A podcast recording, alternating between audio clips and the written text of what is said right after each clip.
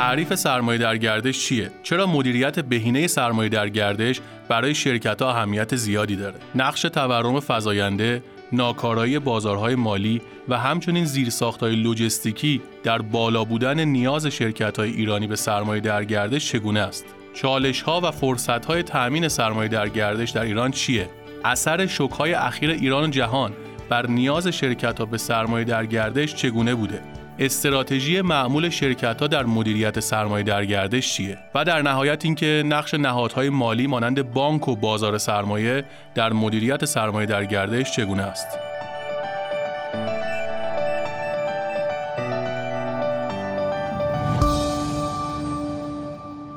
سلام. من مهران بهنی هستم. به قسمت ششم از فصل دوم فارکست اقتصادی و مالی خوش اومدید. در این قسمت من سه میهمان دارم و می‌خوایم با کمکشون به بررسی ابعاد مختلف موضوع مدیریت سرمایه در گردش یا working capital management بپردازیم. میهمانان من خانم دکتر محمودزاده، آقای دکتر طالبیان و آقای دکتر ابراهیم نژاد هستند. آقای دکتر ابراهیم نژاد عضو هیئت علمی دانشکده مدیریت و اقتصاد دانشگاه شریف هستند و بین شرکت ها و فعالان بخش مالی ایران نامی شناخته شده هستند که خیلی خوشحالیم دعوت ما رو برای حضور در این برنامه پذیرفتند. شاید موضوعی که بتونه کمک بکنه این باشه که ما بتونیم ابزارهای مالی رو در اختیار بنگاه ها قرار بدیم که ریسک تورم ریسک تغییرات قیمت کالاها رو بتونن از طریق اون ابزارهای مالی مدیریت بکنن. مثلا اگر من قراره که مواد اولیم رو از یه شرکت فولادی خریداری بکنم با توجه نااطمینانی و تورمی که وجود داره احتمالا در شرایط فعلی باید برم بیشتر فولاد بخرم. ولی اگر یه بازار مالی باشه یه بورس کالایی باشه که در اون بورس کالا بتونم مثلا future آهن بخرم. و این future باعث بشه که نوسانات آتی قیمت رو بتونم به لحاظ financial ریسکش رو مدیریت بکنم. این چه بسا انگیزه من برای خرید فیزیکی آهن رو یه مقدار کاهش بده.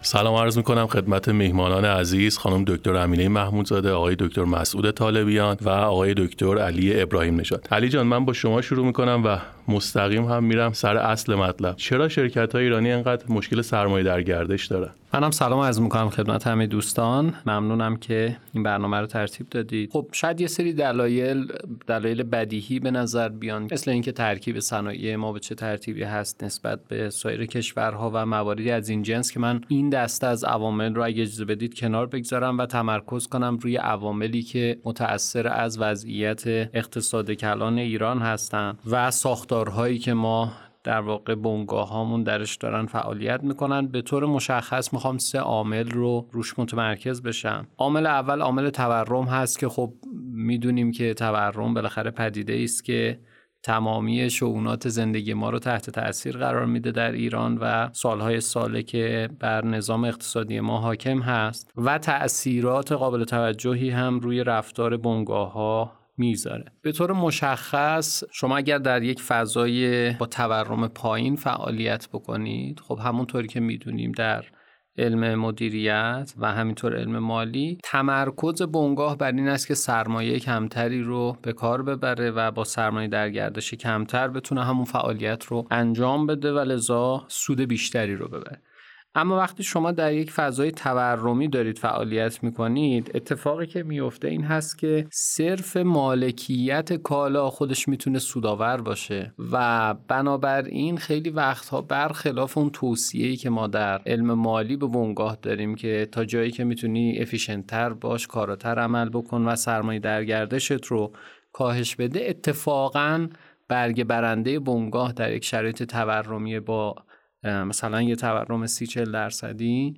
می‌تونه این باشه که تا جایی که می‌تونه موجودی انبارش رو بالا ببره. من موارد مشخصی رو سراغ دارم که یک بنگاه مشخص عرض به حضور شما که در یک سال مالی سود قابل توجهی داشته و بخش عمده اون سود دقیقا ناشی از همین تصمیم بوده که تا جایی که تونسته در یه مقطعی قبل از یه جهش ارزی موجودی انبار خودش رو پر کرده. بنابراین دلیل اولی که می‌خوام عرض بکنم شرایط تورمی هست که اصلا معادلات رو و ساختار انگیزشی بنگاه رو به طور کامل می‌تونه تحت تاثیر قرار بده. بحث دوم بحث نااطمینانی هست که خب یکی از عوامل تاثیرگذار بر این نااطمینانی خود اون تورم هست. ولی به هر صورت ما زمانی که در یک فضای با نااطمینانی داریم فعالیت می‌کنیم طبیعتا اونجا هم باز به دلایل مختلف اجزاء مختلف سرمایه درگردشمون رو ممکنه افزایش بدیم. مثلا موجودی نقدمون رو افزایش بدیم که به دلیل تلاطمات اگر نیاز به منابع بیشتری داشتیم بتونیم اون رو تعمین بکنیم. یا اگر هر اختلالی در زنجیره تأمینمون اتفاق افتاد بتونیم موجودی کالا به اندازه کافی داشته باشیم که تولیدمون متوقف نشه. بنابراین نااطمینانی هم به نظرم عامل دوم هست. عامل سوم هم برمیگرده به نهادهای مالی که ما داریم که در واقع شما وقتی نهادهای مالی اون نقش هایی که می‌تونن در تأمین مالی بنگاه ایفا بکنن رو به درستی ایفا نکنن. مثلا فرض بفرمایید که اگر من یه supplier ی دارم که اون به درستی از نظام مالی تأمین مالی نمی شود خب طبیعتا اون supplier میاد به من فشار میاره که یه مقداری در واقع از اون بار تأمین مالی سرمایه در گردشش رو شیفت بده به سمت من. یا مشتری من اگر در واقع توسط یک نهاد مالی به درستی تأمین مالی نمیشه او هم باز می‌تونه یه بخشی از بار نظام تأمین مالی خودش رو شیفت بده به سمت من. حالا راجع به این موضوع آخر می‌تونیم بیشتر انشالله در ادامه صحبت بکنیم. ولی جمع بخوام بکنم به نظر من سه تا عامل تورم، نااطمینانی و ناکارایی نهادهای مالی نقش مهمی رو داره. خیلی ممنونم. آره حالا می‌تونیم این بحث رو ما بیشتر باز بکنیم اما به نظرم خوبه که قبلش یک مقداری درباره مفهوم سرمایه درگردش صحبت کنیم. خانم دکتر ممنون میشم برامون بگید چه تعریفهایی داریم از سرمایه درگردش و چرا اینقدر مهمه برای عملیات یک بنگاه که برای سرمایه درگردش خودش فکر بکنه و برنامه‌ریزی داشته باشه. بنگاه معادل هر فعالیتی که داره انجام میده یه مابعضای مالی هم خواهد داشت. طبیعتا قسمت سرمایه گذاریش رو می‌دونیم به خاطر اینکه باید برای خودش یه سری سرمایه خط تولید و اینا آماده بکنه. اسم رو معمولا می‌ذاریم سرمایه گذاری ولی برای اینکه آنچه که سرمایه گذاری کرده بتونه واقعا محقق به عملیاتی بشه و یه خروجی مشخصی داشته باشه به اون سرمایه در گردش احتیاج داره. هم از اینجا شروع میشه که منابعی که احتیاج داره برای اینکه تولید رو بخواد شروع بکنه باید پرداخت نسبت به اونا قبل از تحقق درآمدهای خود بنگاه صورت بگیره. بنابراین اگه من درآمدی ندارم ولی باید خرج بکنم این باید از یه جایی تامین بشه و این منابع رو معمولا ما در قالب سرمایه در گردش می‌شناسیم. البته وقتی به تعریف حسابداری نگاه می‌کنیم ممکن است شاخصهای مختلفی بخوایم برای کم می‌سازی این سرمایه در گردش استفاده بکنیم که خب هر کدوم ابعاد خودشون دارن. مثلا فرض کنید که نگاه کردن به فاصله بین دارایی جاری و بدهی جاری یعنی اون اندازه از دارایی جاری به صورت خالص که بنگاه باید طی یک سال آینده به صورت نقد داشته باشه که بتونه اونو در واقع تامین مالی بکنه. یا مثلا فرض کنید که من از تعریف آخر آقای دکتر ابراهیم نژاد استفاده می‌کنم. وقتی که میایم به مسئله نگهداری موجودی انبار و نحوه تامین مالی تجاری شرکت داریم نگاه می‌کنیم. به این معنی که شرکت ممکنه بخواد پرداختنی ها و دریافتنی هایی داشته باشه. خریدها و فروش های نسیه داشته باشه که استفاده از جریان نقدش در چارچوب این ترید کردیت اعتبار تجاری استفاده از دریافتنی یا پرداختنی ها بخواد بهینه بکنه. و این می‌تونه اون مدیریت جریان نقد رو تحت تاثیر قرار بده. بنابراین از نظر شاخص ها ما می‌تونیم این تعاریف رو داشته باشیم. روی سه تا نکته ای که در واقع دکتر ابراهیم نژاد فرمودن که به نظرم هر سه رو در واقع ما می‌تونیم بیشتر باز بکنیم یه نکته چهارمی هم شاید قابل در واقع اضافه کردن باشه و اون هم لوجستیک فرایند تامین مواد اولیه و ارسال محصول مثلا از یک لایه به لایه دیگه بخواد باشه. به نظرم اینم جزو عواملیه که می‌تونه روی اون میزان نگهداری سرمایه در گردش بنگاه ها اثر بذاره و در واقع نااطمینانی می‌تونه بروز خودش رو از طریق ضعیف شدن زیرساخت ها در تامین مواد اولیه یا در واقع آنچه که از supplier ما می‌تونیم به دست بیاریم هم نشون بده. پس تحولات مربوط بهش می‌تونه روی میزان بهینه نگهداری سرمایه در گردش کاملا موثر باشه. بله. خانم دکتر وقتی ما می‌خوایم به یک پروژه رو به اصطلاح فیزیبیلیتی استادی انجام بدیم امکان سنجی انجام بدیم که این پروژه چقدر سود آوره در ابتدای کار وقتی می‌خواد که هزینه های سرمایه گذاری برآورد بشه هزینه های سرمایه در گردش هم دیده میشه. چه مقدار بنگاه باید برای نیروی کارش مبالغی رو نگه داره چه مقدار برای یوتیلیتی و سایر موارد. و وقتی می‌خواد پروژه رو تامین مالی بکنه اون رو می‌بینه و انگار از اول داره به فکر تامین سرمایه در گردش تولید لاقل برای یک سال هست. چی میشه که در فرایند تولید مجددا لازم میشه که این سرمایه در گردش رو افزایش بده یا دوباره بخواد تامین بکنه؟ در واقع بنگاه اول سال برای خودش یه بودجه میریزه. یکی از روزای اون بودجه توی همینه که من چقدر بخوام سرمایه در گردش نگه دارم. طبیعتا به اندازه شوک‌های غیر منتظری که بهش وارد میشه مجبور میشه که نسبت به اون برنامه ریزی اولیش یه تغییراتی انجام بده. مثلا فرض کنید که شما روی تورم سی و چند درصد برنامه ریزی می‌کنید و اگه با تورم 50 درصد مواجه بشید طبیعتا هزینه هاتون چه از منظر پرداخت به نیروی کار چه از منظر خرید مواد اولیه چه از منظر حمل و نقل همه اینا تحت تاثیر قرار می‌گیره. و خب این طبیعتا نیازمند یه بازنگری در مجموعه منابعی که بهش احتیاج دارید. یا مثلا فرض کنید که شما روی یه خط راهن برای اینکه مواد اولیه بخواد بهتون برسه حساب باز کردید و بعد به دلایل مختلف ممکنه که دیگه نشه از اون خط به شدت قبل استفاده کرد. یا مثلا فرض کنید که شما فرض کردید که بخشی از محصولاتتون رو می‌تونین صادر کنین به یکی از کشورهای همسایه و بعد یه اتفاقی مثل شیوع کووید یا در واقع تاثیر قرار گرفتن ارتباطات بین المللی یا تغییرات تعرفه ها می‌تونه صادرات شما رو تحت تاثیر قرار بده. تغییرات فروش شما درآمد شما رو تحت تاثیر قرار میده. بنابراین اون وجوهی که در اختیار میداشتید و می‌تونستید برای سرمایه در گردش ازش استفاده بکنید عملا داره کم میشه و شما وسط سال مجبورید بازنگری بکنید نسبت به اینکه خب حالا من چه کنم که بتونم سطح فعالیتم و توی همون سطح برنامه‌ریزی قبلی نگه دارم یا نه؟ اصلا در واقع بخوام یه مصالحه‌ای بین اینکه ادامه فعالیت بدم سرمایه گذاریمو تو سطح قبلی نگه دارم یا سرمایه در شما ببرم بالا به این مصالحه بخواید فکر کنید و به یه جنبندی برسید. یعنی می‌تونیم اینطور جنبندی کنیم که اگر شرایط با همون فروزی که در ابتدای کار داشتیم مطابقت داشته باشه در طول فعالیت بونگا همون میزان سرمایه در که در ابتدا برنامه ریزی کرده کافیه و دیگه نیاز نیست در طول زمان بخواد این رو افزایش بده. طبیعتا یه چنین حالتی می‌تونه باشه. فقط فرضه یه ذره فرض سنگینیه چون حالت دیگری رو تصور کنید. یعنی فرض کنید که یهو یه بنگاهی یه فرصت سرمایه گذاری خیلی خوب براش پیش میاد. تحت این شرایط ممکنه تصمیم بگیره که بخشی از منابعش رو که قبلا می‌خواسته صرف سرمایه در گردش بکنه منتقل بکنه به اون سرمایه گذاریه یه خط تولید جدیدی یه در واقع تبیین محصول جدیدی و چیزی مانند این. یعنی می‌خوام بگم فقط این اتفاقای بد نیست که باعث میشه که شما بخواید یه بازنگری در سرمایه در گردششون داشته باشید. فرصت های جدید هم با توجه به جانشینی که بین سرمایه گذاری و سرمایه در گردش وجود داره می‌تونه باعث بشه که یه بنگاه تصمیم بگیره که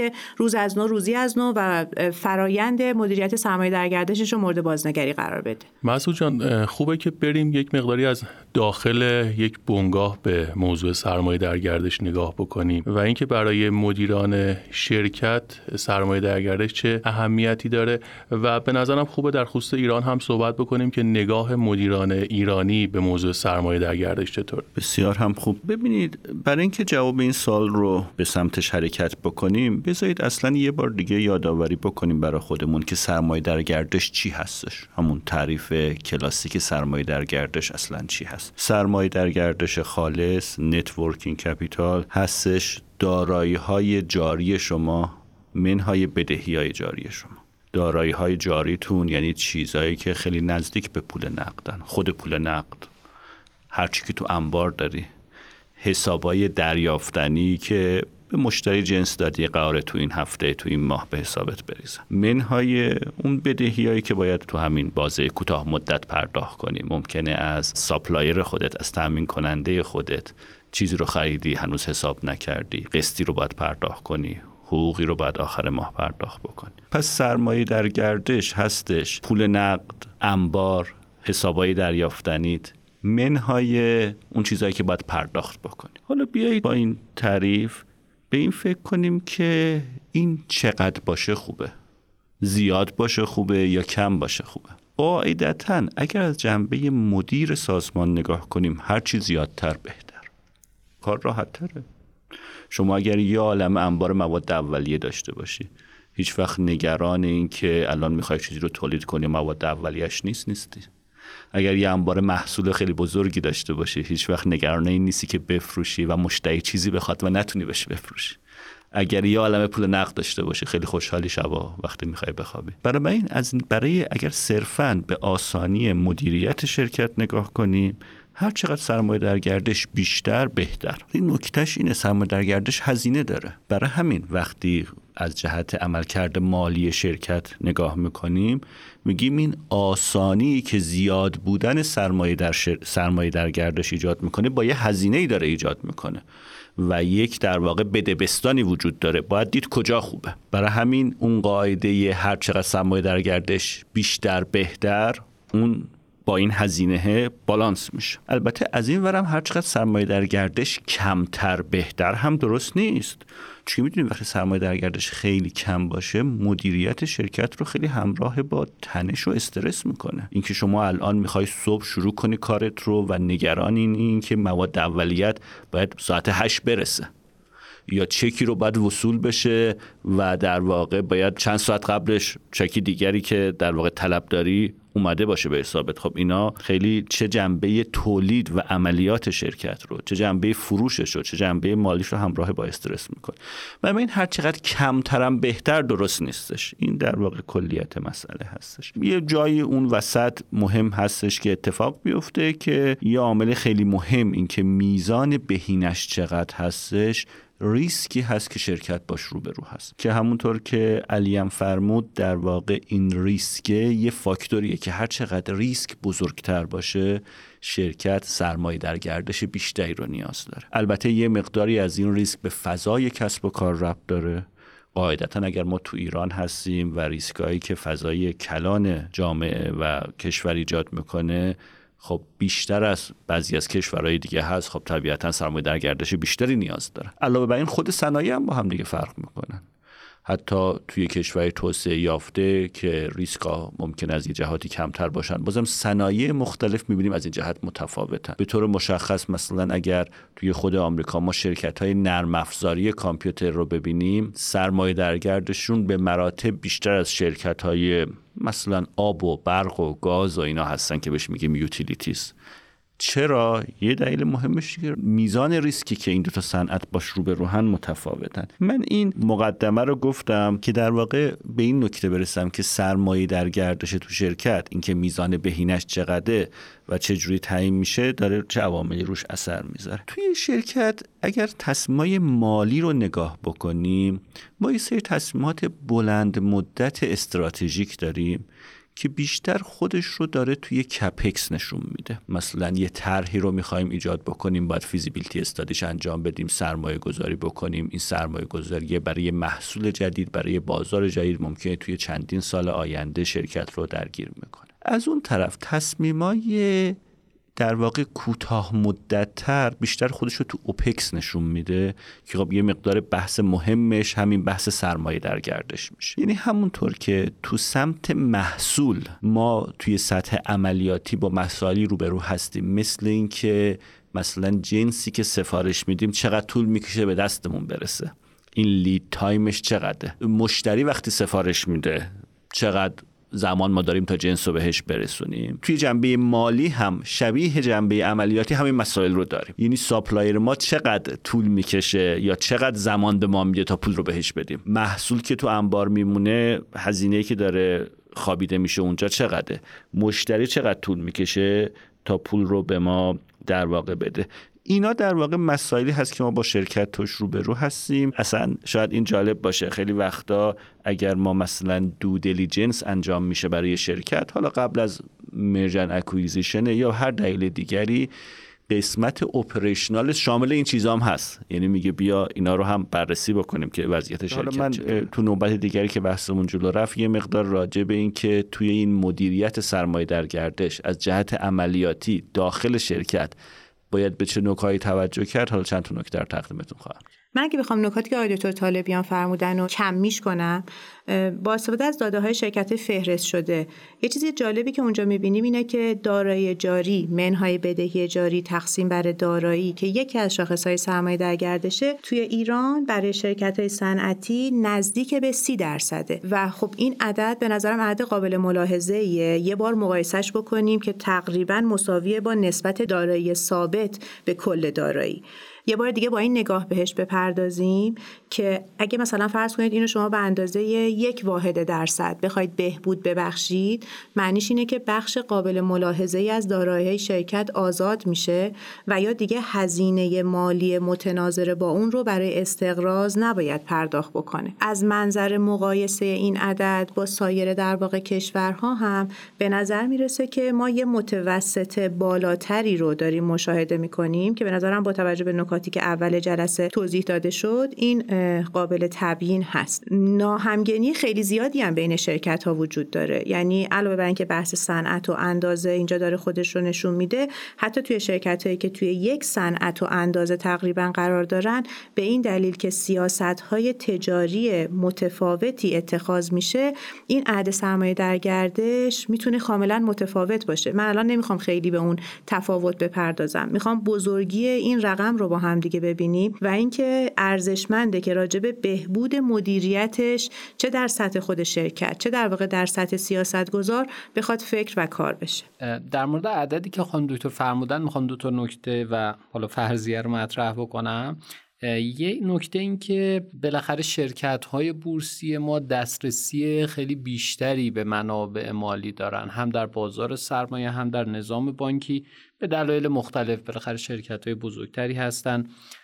کردیت بهتری دارن. ارزم به حضور شما که دارایی هایی که دارن از جمله سهام شرکت های زیر مجموعهشون رو خیلی وقتها میرن وسیع گذاری می‌کنن و حالا دلایل مختلف. بنابراین یه احتمال اینه که شرکت ها لزوما از همه به اصطلاح یعنی اینطور نیست که لزوما در بیزینس خودشون به سرمایه در گردش بیشتری نیاز دارن بلکه دارن یه بخشی از بار تأمین مالی شرکت های غیر بورسی وابسته به اونها رو هم به دوش می‌کشن. یه نکته دیگه این که دارایی جاری و بدهی جاری جز اقلامیه که خب داره دائما به روز میشه چون تغییر می‌کنه. ولی دارایی های ثابت لزوما اینطور نیست. حالا من نمی‌دونم عددی که شما فرمودید در واقع مستقیما از ترازنامه میاد یا مثلا اصلاحی روش انجام شده. ولی این رو هم تو ذهن داشته باشیم که مبلغی که به عنوان دارای ثابت توی ترازنامه شرکت ها گذاشته میشه. معمولا مبلغ دقیقی نیست. همون بهای تمام شده است که حالا منهای استهلاک که در واقع ارزش روزش معمولا خیلی بیشتر هست.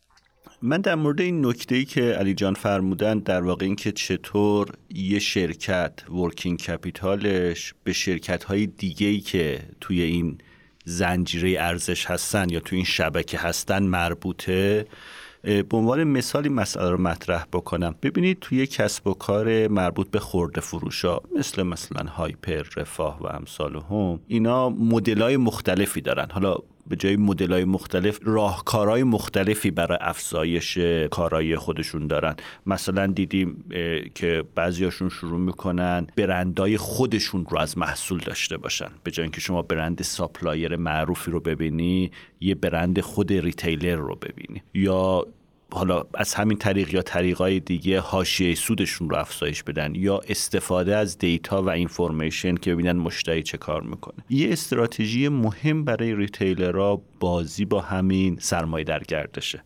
چرا؟ به خاطر اینکه موقع فروش اینا قاعدتا پول رو دارن نقد می‌گیرن. همون موقع ما کارت می‌کشیم پول دریافت می‌کنن. ولی به تامین کننده هاشون با یه مدتی پول رو پرداخت می‌کنن و این خودش کمک می‌کنه که نیازشون به سرمایه در گردش کم بشه. در واقع اون مدتی که جنس تو انبار مونده انگار با پول تامین کننده مونده نه با پول ریتیل. خب این خودش یک بحث مهمیه که چطور ما داریم سرمایه در گردش کم یا حتی منفی تو ریتیلرها می‌بینیم. ولی عملا یه جای دیگه از زنجیره داریم اثرش رو می‌بینیم. وقتی میریم سراغ تامین کننده ها می‌بینیم اه اونا چه سرمایه در گردش بالایی نیاز دارن داشته باشن. حالا اگر بیایم تو ایران و به این فکر بکنیم که بعضی وقتا این تامین کننده ها شرکت های بزرگتری که تو بورس هستند و ریتیلرها. حالا من چند تا مثال بزرگ زدم ولی همچنان ریتیلرها یا خورده فروش های کوچولو که مغازه از خود طرف با پسرش داره میچرخوندم خب زیاده.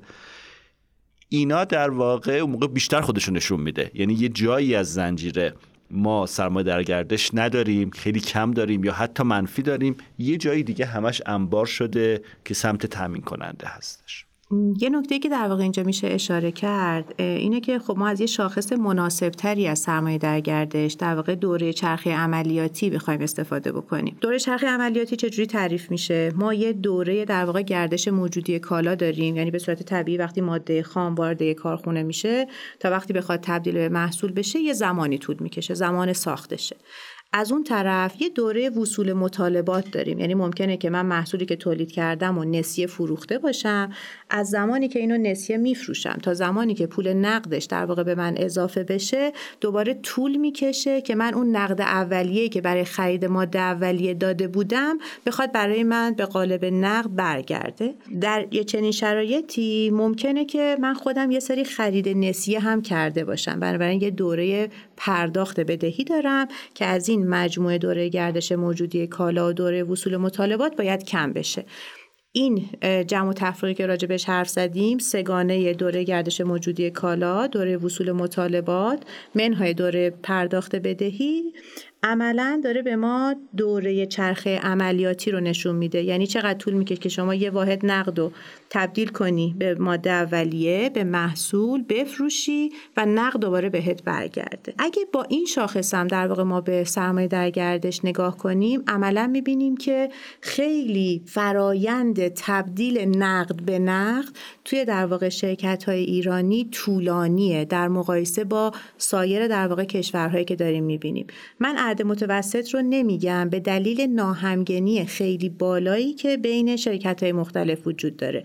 ولی عدد از 150 روز بالاتره. برای اینکه یه احساسی نسبت به این رقم 150 روز داشته باشیم خوبه که در واقع اینو مقایسه کنیم با بقیه مناطق دنیا. مثلا فرض کنید که ما الان که به خاطر همین فراینده مربوط به کووید یا اختلالاتی که در زنجیره تامین جهانی اتفاق افتاده یا در واقع فرایندهایی که جنگ روی تامین منابع اولیه اثر گذاشته و اینا رقم طولانی تر شده. ما الان داریم می‌بینیم که این رقم توی آسیا مثلا 58 روزه. توی استرالیا مثلا فرض کنید 29 روزه. توی منطقه خاور میانه که به صورت متوسط خیلی هم طولانی تر از بقیه دنیاست 78 روزه. این مال گزارش در واقع PwC و شما مقایسه کنید با رقمی که من دارم میگم بالای 150 روز در واقع برای اقتصاد ایران داریم. یعنی می‌خوام بگم که به رغمی که نکاتی که آقای دکتر ابراهیم نژاد در مورد نسبت خالص دارایی جاری به دارایی فرمودن نکات کاملا قابل تحملیه رد نمی‌کنه این مسئله رو که داستان سرمایه در گردش در ایران برای شرکت های ایرانی داستانی جدیتر از همتاهای در واقع خارجیشونه و این مسئله یه بخشیش حاصل انتخابشونه. یعنی تصمیم گرفتن که موجودی انبار بیشتری نگه دارن به خاطر داستان تورم به خاطر نااطمینانی و اینا و یه بخشیش ولی حاصل انتخابشون نیست. حاصل در واقع شرایط تامین مالیه که باهاش مواجهن. حالا این در واقع تامین مالی یه بروزش تو بانکه که هممون می‌شناسیم. ممکنه بروزهای دیگه ای در واقع توی بازار مالی دیگه مثل بازار سرمایه یا بازار بیمه داشته باشه. خانم دکتر روی اجزای مختلف سرمایه در گردش هم اگه بتونیم مقایسه داشته باشیم این شاید به ما کمک بکنه که ببینیم در واقع اون مکانیزمی که باعث میشه شرکت های ایرانی نیاز بالاتر به سرمایه در گردش داشته باشن چیه؟ مثلا موجودی انبار فرض بفرمایید نمی‌دونم حالا دریافتنی پرداختنی اینا رو احیانا اگر عدد و رقمی بتونیم ببینیم خیلی کمک می‌کنه. حقیقت اینه که اونقدری که من داده ها رو دیدم در هر سه جز ما ارقام بالاتری رو داریم تجربه می‌کنیم.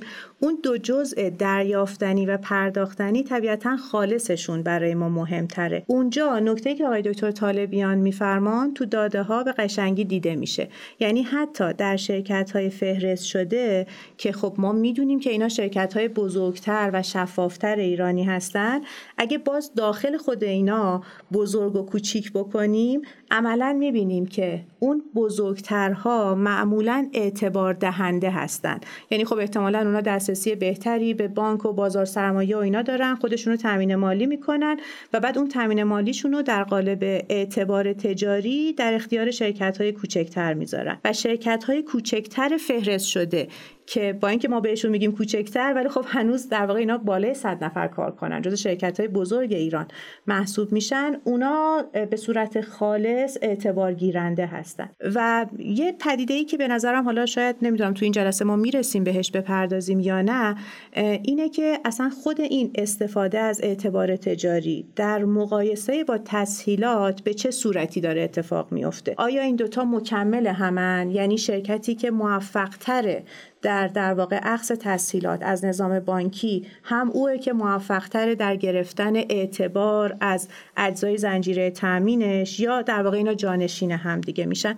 شاید در واقع خیلی بحث ما الان نباشه. به نظرم باسته به صنعت ما داره و مثلا اندازه شرکت. ولی موضوعیه که قابل تعامله و نکته مهمش برای من اینه. برای همه شرکت ها به یک صورت نخواهد بود. در واقع به تعبیری که آقای دکتر طالبیان داشتن شاید ما یک راه حل بهینه برای مدیریت سرمایه در گردش نداشته باشیم. حتی یک استراتژی بهینه برای مدیریت سرمایه در گردش وجود نداره. آنچه که مشترک بین شرکت ها و براشون مهمه اینه که مدیریت سرمایه در گردش باید اتفاق بیفته.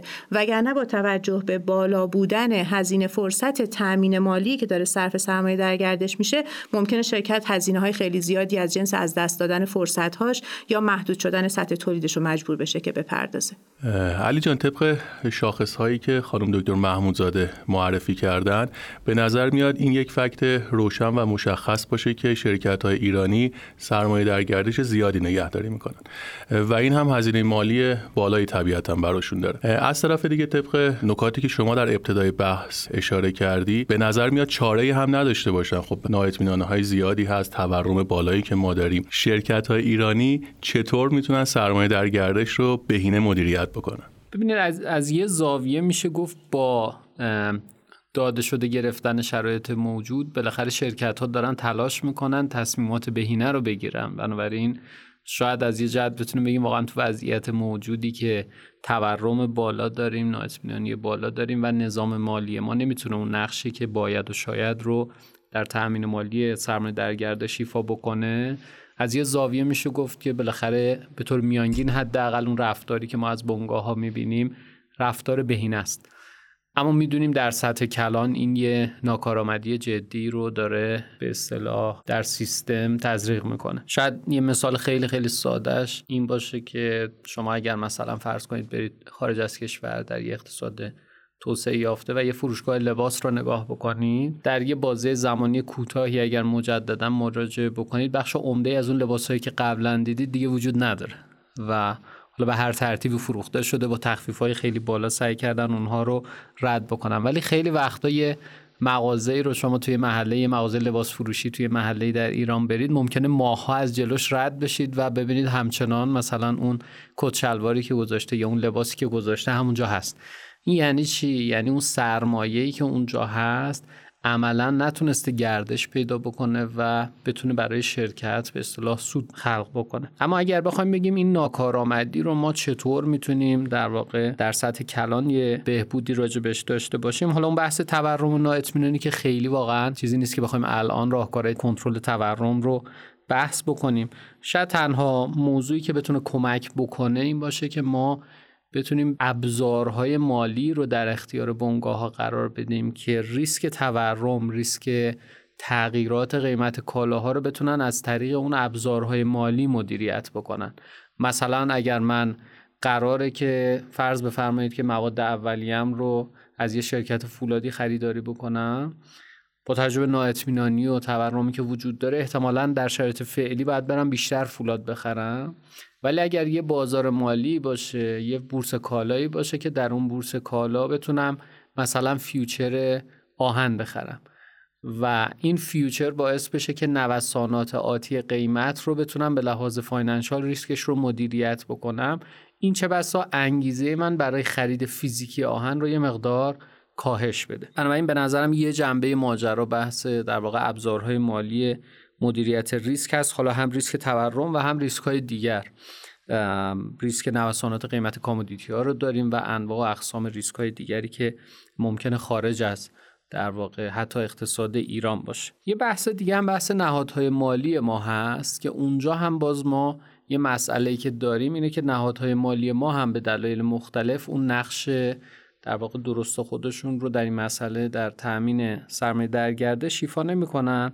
و این منجر به به اصطلاح تزریق ناکاری به بنگاه میشه. این به این معناست که هر کسی در زنجیره تأمین زور بیشتری داره اون احتمالا می‌تونه سرمایه در گردش خودش رو تأمین بکنه ولی به بهای فشار آوردن به بنگاه های دیگر. این در واقع یه نکته هست. نکته دوم همینه که بالاخره شما وقتی دارید از طریق ترید کردیت تأمین مالی می‌کنید احتمالا هزینه تأمین مالیتون به شدت بالاتر از اون چیزی است که در نظام بانکی دارید به عنوان مثال. بنابراین حالا اونجا هم میشه راهکارهایی رو بهش فکر کرد که چطور نظام مالی ما هم در بخش بانک و هم در بازار سرمایه کمک بکنه به اینکه این در واقع چرخهای زنجیره تأمین بنگاه ها روغنکاری بشه به یه معنا و اون سرمایه در گردش عملا بتونه تأمین بشه.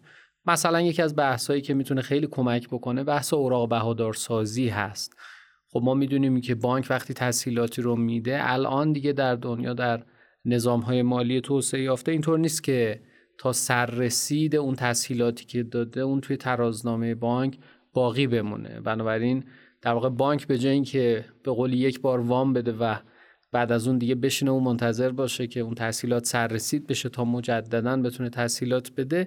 کاری که می‌کنه اینه که دائما داره تحصیلات میده و بعد اینها رو تبدیل به اوراق بهادار می‌کنه و از ترازنامه خودش بیرون می‌بره منابع جدید رو تجهیز می‌کنه و دائما این فعالیت رو انجام میده. بنابراین securitization یا اوراق بهادارسازی یکی از راهکارهایی که به نظر من می‌تونه قطعا کمک بکنه. نکته دیگه این که بانک های ما به نظر میاد تمایلشون به تأمین سرمایه به اصطلاح سرمایه گذاری های بلند مدت بنگاه ها بیشتر هست به دلایل مختلف. شاید یکی از اون دلایل همین هست که بالاخره من وقتی پنج ساله مثلا تسهیلات بدم حالا اسماً یا واقعا پنج ساله تسهیلات بدم دیگه دردسر این که حالا دوباره اون فعالیت های اون فرایند administrative اعطای وام رو برای سرمایه در گردش بخوام در فرکانس بالا تکرار بکنم. مثلا نداشته باشم. یه بار در واقع اون تسهیلات رو میدم. دارایی خریداری میشه. خود اون دارایی میشه در واقع وثیقه این تسهیلاتی که دادم. مثلا یه ساختمانی رو میره می‌خره یه ماشین‌آلاتی رو می‌خره. خود اون می‌تونه وثیقه این تسهیلات باشه و من به عنوان بانک در واقع زحمت زیادی رو این وسط نکشیدم علی جان شما به یکی دو مورد از کارهایی که در نظام بانکی می‌تونه انجام بشه اشاره کردی. در خصوص بازار سرمایه چطور؟ ببینید اون بحث securitization که من عرض کردم خب در واقع یه جاییه که هم بازار پول درگیره هم بازار سرمایه درگیره. اون تا علاوه بر اون توی بازار سرمایه هم ما می‌تونیم ابزارهایی رو داشته باشیم برای تامین سرمایه در گردش بعضی از این ابزارها رو الان هم داریم اگرچه شاید اونطور که باید و شاید ازش استفاده نشه ولی به نظرم جا برای کار خیلی خیلی بیشتر هست. به عنوان مثال ما الان سکوک اجاره داریم توی بازار که خب مواردی بوده که شرکت از اونها استفاده کرده برای مثلا تأمین سرمایه درگردشش به معنا. یا اینکه ما مثلا فرض بفرمایید که اوراق مرابحه رو داریم اوراق مرابحه باز یه ابزار خوب هست برای تأمین سرمایه در گردش. می‌تونه برای موضوع هم استفاده بشه. اما نکته ای که وجود داره اینه ابزارهایی که ما توی بازار سرمایه داریم فیکس کاست مالی و زمانی که داره خیلی بالاست. یعنی انتشار اوراق در بازار مالی ما هم زمان بره و هم پرهزینه است. هزینه ثابت و بالایی داره. بنابراین من معمولا برام بهینه است که برای تأمین مالی سرمایه های بلند مدت هم بیام سراغ بازار سرمایه. البته به صورت کلی همه جای دنیا این بایاس وجود داره این سوگیری وجود داره که بازار سرمایه تأمین منابع بلند مدت رو انجام میده. اما این به این معنا نیست که بازار سرمایه کلا در در واقع تأمین سرمایه در گردش به اصطلاح هیچ نقشی رو ایفا نکنه. ما اگر می‌تونستیم ساختارهای منعطفتری رو برای سکوک طراحی بکنیم به این معنا که مثلا فرض بفرمایید من این سکوکی داشته باشم که این بتونه دائما بره و مثلا اون به اصطلاح دیونی که شرکت ها دارن حسابای به اصطلاح پرداختنی که دارن حسابای دریافتنی که دارن دائما اونها رو بخره و به اصطلاح discount بکنه شرکت رو تأمین مالی بکنه و بعد خودش صبر بکنه و در سررسید اون منابع رو تأمین بکنه. می‌تونستیم یه ساختار منعطفی که واقعا کار بکنه چون الان روی کاغذ ساختارهایی رو داریم ولی اینکه واقعا کار بکنه و اون ابزار اون SPV که تشکیل میشه اون نهاد واسط اون بتونه دائما این فعالیت رو انجام بده. خب همچی چیزی الان نداریم. اگر یه همچی اتفاق میافتاد اون هم می‌تونه یه ابزار خیلی به اصطلاح مهم برای تأمین مالی باشه چه مانعی وجود داره که این نهادی که اشاره کردی در روی کاغذ گفتی که هست ولی در عمل کاری نمی‌کنه؟ ببینید ما برای اینکه بتونیم تأمین سرمایه در گردش انجام بدیم از طریق اوراق رایجی که در ایران هست نیاز داریم که نهاد واسطی وجود داشته باشه که خب وجود داره. و این نهاد واسط دائما بتونه بره دارایی های جدید بخره. یعنی دائما بتونه قبض و بست داشته باشه. یه زمانی ممکنه بره مثلا فرض کنید که دریافتنی ها رو از شرکت یک بخره که خود این دریافتنی ها ممکنه مال ده تا شرکت باشه. بعد دوباره بره سراغ شرکت دو و از اون یه تعداد زیادی دریافتنی بخره. سررسیدهای اینا با هم دیگه متفاوته. بدهکاران اینها با همدیگه متفاوته و این نیازمند اینه که هم به لحاظ در واقع بحث‌های فقهی و شرعی و هم به لحاظ بحث‌های ادمنستراتیو ماجرا ما بتونیم اون SPV رو طوری طراحی بکنیم که این کار رو انجام بده. الان این شرایط رو نداریم. الان SPV هایی که وجود دارن معمولا به این ترتیبن. یه دارایی مشخص و در واقع مشهودی منتقل می شود حالا البته ممکنه سهامم باشه ولی یه دارایی ثابت و بلند مدتیه. یعنی ماهیتش دائما در حال تغییر نیست. این رو ما می‌بریم داخل SPV می‌ذاریم اوراق رو منتشر می‌کنیم. سه سال دیگه پنج سال دیگه که اوراق سررسید شد دوباره این دارایی از SPV خارج میشه. الان ما در واقع طراحی که برای فرایند انتشار سکوک داریم یا همچین طراحی در خصوص راه هایی که برای مدیریت سرمایه در گردش از بود کلان داریم ما مفصل در دو تا فارکست به موضوع تامین مالی زنجیره تولید پرداختیم. بنابراین تو این قسمت کمتر در این خصوص صحبت می‌کنیم. ولی می‌تونیم از درون خود بنگاه به مسئله باز نگاه بکنیم که چه راهکارهایی مدیران برای مدیریت سرمایه در گردش دارند و حالا من قبلا هم اینو پرسیدم مسعود جان به نظرم خوبه. اینجا یه مقداری به نگاه مدیران ایرانی به موضوع سرمایه در گردش بیشتر بپردازیم و صحبت کنیم. بله. ببینید حالا یعنی اگر ما یه موقع صحبت می‌کنیم در مورد سرمایه در گردش و مسئله اینه که حالا حاکمیت یا فضای عمومی چه تغییراتی می‌تونه داشته باشه در راستای بهبود این قضیه. ولی من الان همونطور که گفتیم می‌خوام از این زاویه نگاه بکنم که مدیر شرکت باید حواسش به چه مسائلی باشه. ببینید یه سری اشتباهات رایجی هستش که تو شرکت ها رخ میده و باعث میشه که سرمایه در گردش بیش از اون چیزی که بهین است برای شرکت لازم بشه و شرکت درگیرش باشه. من سعی می‌کنم این حالا چون داریم به سمت انتهای بحثم میریم به شکل نکته نکته اینا رو بگم. یه مسئله مهمی که تو شرکت ها رخ میده اینه که مدیرای شرکت در واقع به صورت خلاصه تمرکزشون بیشتر رو صورت حساب سود و زیانه تا ترازنامه. ما ورکینگ کپیتال تو ترازنامه می‌بینیم. ولی اگر شما به عنوان مدیر شرکت تمرکزت رو این باشه که من باید صورت سود و زیان رو خوب در بیارم. سود شرکت زیاد باشه هزینه هاش رو مدیریت بکنم و اینها فروشش زیاد باشه. اون موقع این خودش می‌تونه موجب این بشه که اصلا حواست به سرمایه در گردش نباشه چون که اصلا انگار نمیبینیش. من اگر بخوایم توصیه اول در بیاریم اینه که حواسمون به ترازنامه هم باشه. همونقدر که حواسمون به صورت سود و زیان هست حواسمون به ترازنامه هم باشه توی شرکت. البته ممکنه بگیم این وظیفه هیئت مدیره است و وظیفه سهامداراست. که حواسشون به این قضیه باشه. بله این درسته ولی خب خود مدیر هم اگر حواسش به این باشه در واقع می‌تونه کارش رو بهتر انجام بده. مسئله دوم در مورد نحوه پرداخت به مدیران یا پاداش دادن به مدیران هست. مثلا توی فروش رو نگاه بکنیم.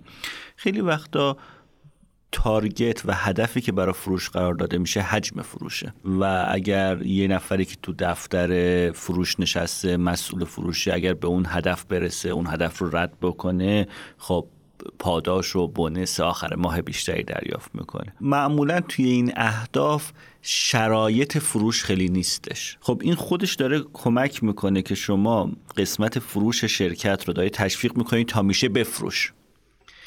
در صورتی که چه بسا اگر به جای اینکه یه ماهه بفروشه بعضی فروشاشو نقدی داشته باشه اون اثری که می‌ذاره روی سود شرکت خیلی خیلی بزرگتر باشه. تا اینکه فروشش رو مثلا 5 درصد بخواد افزایش بده. یعنی اگر برگردیم به اون آمار و ارقامی که خانم دکتر گفتند که حتی نسبت به کشورهای توسعه یافته نه حتی نسبت به خاور میانه می‌بینیم این چقدر در واقع زمان این که پول نقد بشه طولانی هست دو برابر سه برابر هستش یه مقدارش هم واقعا ممکنه بحثای مدیریت داخل شرکت باشه. یعنی شما اگر قسمت فروشت بیادش رو نقدی بفروشه به جای یه ماهه 5 درصد هم کمتر بفروشه آخر سر ممکنه اگر جمع و تفریقاشو انجام بدی ببینی به نفع شرکت شد. مسئله سوم در واقع توی بحث بعضی وقتا بحث کیفیت هستش. اگر شما بازم تکیه زیاده از حدی روی کیفیت داشته باشی می‌تونه فرایند تولیدت خیلی طولانی بشه. بازم سرمایه در گردش خوابیده. و این بازم برمیگردیم به این نکته که آیا میارزه این قضیه یا نه. می‌دونیم توصیه کلی توی بحثی کیفیت اینه. کیفیتی رو داشته باش که مشتری براش مهمه. اگر شما برای یه کیفیت خیلی خیلی زیادی این باعث میشه که بازم فرایند تولید طولانی تر بشه معنیش اینه که سرمایه در گردش بیشتری نیاز داره. بحث چهارم یا اشتباه چهارمی که بعضی وقتا رخ میده اینه که بعضا ناخداگاه همین ممکنه رخ بده. شما بحث فروش و خرید رو به همدیگه مرتبط می‌کنی. یعنی اگر مثلا تامین کننده هات فشار میارن که دیگه ما یه ماه قبول نداریم. باید نقد حساب بکنی. شما بیا بگی خیلی خوب پس من فروش هم دیگه می‌خوام نقد انجام بدم. در صورتی که الزاما اینطوری درست نیستش. یعنی سمت فروش یه قصه ای هست اونجا شما یه قدرتی داری یه ساختاری از بازار رو باش روبرو هستی. سمت خریدت یه جور دیگه است. اینا الزاما شبیه به هم نیستن. من چند دقیقه پیش مثال خورده فروش ها رو زدم. که اینا نوع بازارشون سمت فروششون اینجوریه که نقد می‌گیرن. ولی سمت خرید که نقد نمیدن. اینجوری میگن آقا اینجوریه پس اینم این کار رو بکنیم. سمت پرداختشون رو همچنان می‌بینی با یه ماه دو ماه تاخیر پرداخت می‌کنن. این هم پس یه نکته هستش. یه مسئله دیگه در مورد استفاده از یک سری از شاخصایی هست.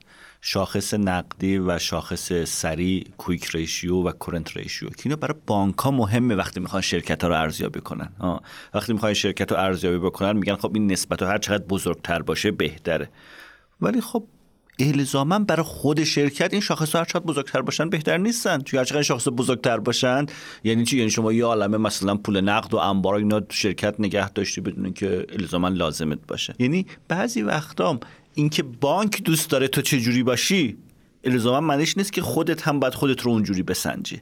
این به همون نکته برمیگرده که سرمایه در گردش چقدر باشه. بانک وقتی وام میده دوست داره سرمایه در گردش شما بالا باشه. چرا؟ توی بانک فکر اینه که مطمئن باشه قسطش رو داره دریافت می‌کنه. ولی الزاما برای اداره شرکت که این شاخص خوب نیست. اگر ما دو تا شرکت رو با هم مقایسه بکنیم خب چه بسا اون شرکتی که اتفاقا کویک ریشیوش یا کرنت ریشیوش کمتره از یه جهاتی داره موفقتر ورکینگ کپیتالش رو مدیریت می‌کنه. این هم در واقع ذهنیتی که بعضی وقتا ایجاد میشه که اینا اینا رو اینا رو بیایم و اینا رو پرچت بزرگتر باشه بهتر. مسئله آخر که حالا توی این مسئله خودشون نشون داد همین بحث مقایسه است. ببینید بنچمارک و مقایسه تطبیقی خیلی کار خوبیه. ولی باید حواسمون باشه. آیا واقعا با چیزهایی که مقایسه می‌کنیم شبیه به ما هستن یا نه؟ من دو تا مثال بزنم. یه مثالش در واقع همین شرکت کامپیوتر دل اون موقع که اومد حدود دو سه دهه پیش و واقعا انقلابی تو فروش کامپیوتر ایجاد کرد. خب شاخصاش از همه شرکت های رقیب خودش تو صنعت کامپیوتر بهتر بود. شاخص های ما به ورکینگ کپیتالش.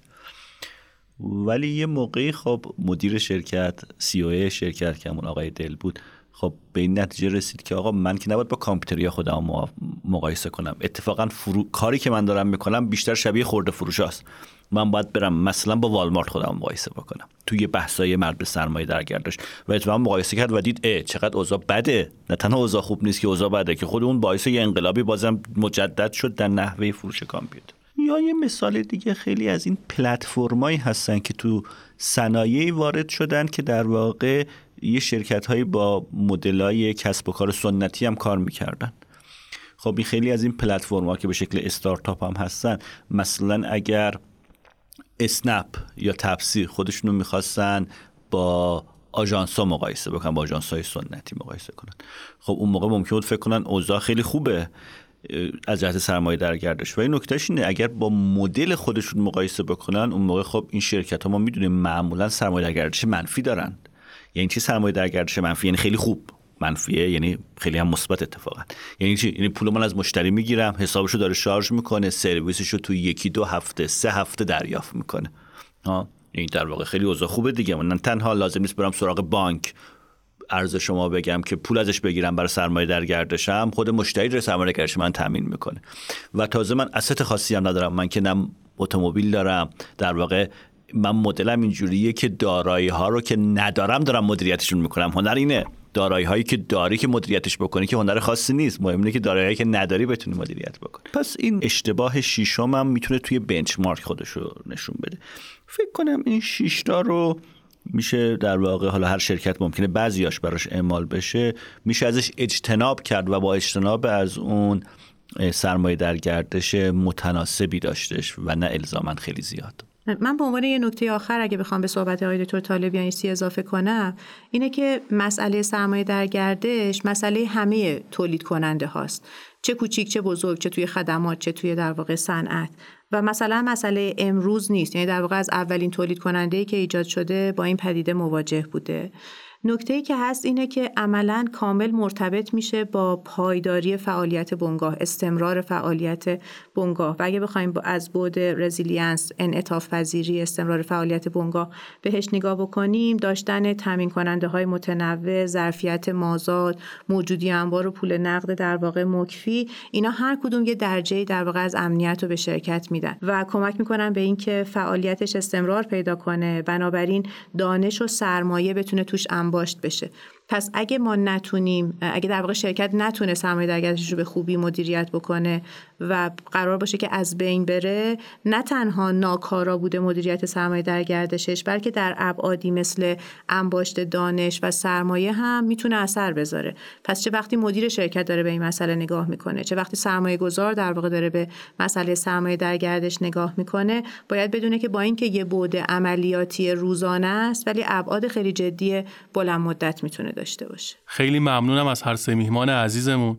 به نظرم بحث خیلی خوبی از موضوع سرمایه در گردش داشتیم که من تلاش می‌کنم یک خلاصه جمع جور از مباحث بگم. سرمایه در گردش به منابعی با نقشوندگی بالا گفته میشه که شرکت ها و سازمان ها برای عملیات جاری خودشون به اون نیاز دارن. بنابراین به دارایی های جاری یک کسب و کار که یا نقد باشن یا در مدت زمان کوتاهی امکان نقد شدنشون وجود داشته باشه سرمایه در گردش گفته میشه. مثل موجودی نقد یک شرکت موجودی انبارش و حساب های دریافتنی شرکت ها که جزئی از سرمایه در گردش به حساب میاد با شاخص های مختلفی هم سرمایه در گردش رو اندازه گیری می‌کنن. از جمله تفاوت دارایی های جاری و بدهی های جاری که به اون خالص سرمایه در گردش گفته میشه. شاخص دیگه هم دوره چرخه عملیاتی شرکته که شامل دوره که پول نقد شرکت وارد فرایند تولید میشه و دوباره با فروش محصول به صورت نقد به شرکت برمیگرده. نکته مهم اینه که میزان نیاز به سرمایه در گردش برای شرکت های مختلف متفاوته. بسته به اندازه شرکت، اینکه تو چه کسب و کار و بخشی فعالیت می‌کنن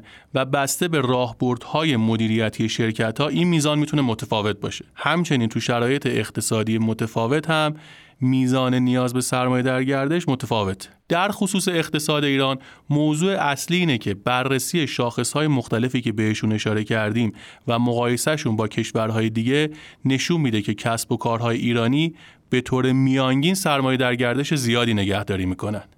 این موضوع رو میشه از این زاویه نگاه کرد که اگه یک بهبود در مدیریت سرمایه در گردش چه از سمت کسب و کارها و چه از سمت سیاستگزار یا اصلاح نهادهای مالی اتفاق بیفته اثرات مثبتی بر اقتصاد و تولید از مسیر کاهش هزینه مالی شرکت ها خواهد داشت. در مورد آسیب شناسی این که چرا شرکت های ایرانی سرمایه در گردش زیادی نگهداری می‌کنن می‌تونیم به سه عامل اشاره بکنیم. موضوع اول تورمه که ساختار انگیزشی شرکت ها رو در عملیاتشون تغییر میده.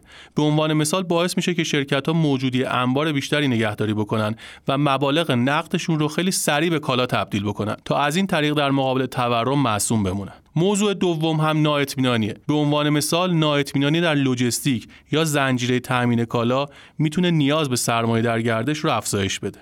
ناکارایی نهادهای مالی هم عامل سومیه که می‌تونه منجر به نیاز بیشتر برای سرمایه در گردش بشه. بنابراین یک بخشی از بیشتر بودن سرمایه در گردش در شرکت های ایرانی انتخاب خودشونه برای اینکه بتونن ریسک های مختلف رو پوشش بدن. و یک بخشی هم ناشی از تصمیم اونها نیست. و ناشی از ناکارایی نظام تأمین مالی سرمایه در گردش در کشوره در خصوص بخش اول طبیعتا نیازه که ریسک ها و نااطمینانی ها از جمله تورم در اقتصاد ایران کاهش پیدا کنه. تا شرکت ها نیاز کمتری به سرمایه در گردش داشته باشن. البته به نظر میاد شرکت ها هم می‌تونن با تقویت دانش مدیریت مالی و اتصال شاخص های مختلف عمل کردی مثل شاخص های فروش به شاخص های مدیریت سرمایه در گردش ارتقاء قابل توجهی در مدیریت سرمایه در گردش داشته باشند. در مورد بخش دوم یعنی اونجایی که نگهداری بیشتر سرمایه در گردش ناشی از تصمیمات مدیران بنگاه نیست به راهکارهای مختلفی اشاره کردیم. به عنوان مثال به توسعه ابزارهای مالی پوشش ریسک از جمله ریسک نوسانات بالای تورم اشاره شد. یا به اوراق بهادارسازی مطالبات بانک ها هم اشاره کردیم که با این کار بانک ها می‌تونن منابع بیشتری رو در قالب تسهیلات سرمایه در گردش در اختیار شرکت ها قرار بدن. همچنین به SPV ها هم اشاره کردیم. نهادهای واسطی که کارشون اینه که مطالبات و حساب های دریافتنی شرکت ها رو خریداری می‌کنن و از این طریق به تامین سرمایه در گردش شرکت ها کمک می‌کنن. دکتر ابراهیم نژاد برامون توضیح دادن که این نهاد واسط در روی کاغذ در کشور تعریف شده. اما تا عملیاتی شدن اون هنوز با مشکلاتی مواجه در مجموع به نظر میاد مدیریت سرمایه در گردش چه از سمت شرکت ها و چه از سمت سیاست گذار نیاز به توجه بیشتری داره خیلی ممنونم که تا این لحظه ما رو همراهی کردید. پادکست اقتصادی و مالی با برنامه ریزی و حمایت شرکت مشاور مدیریت رهنمان در استدیو دانشگو تولید میشه. ما رو می‌تونید در پلتفرم های Castbox، Google Podcast، Apple Podcast و سایر پلتفرم های پادگیر دیگه بشنوید. خیلی ممنونم از همراهیتون و روزهای خوب و خوش برای همه شما عزیزان آرزومندم. بدرود.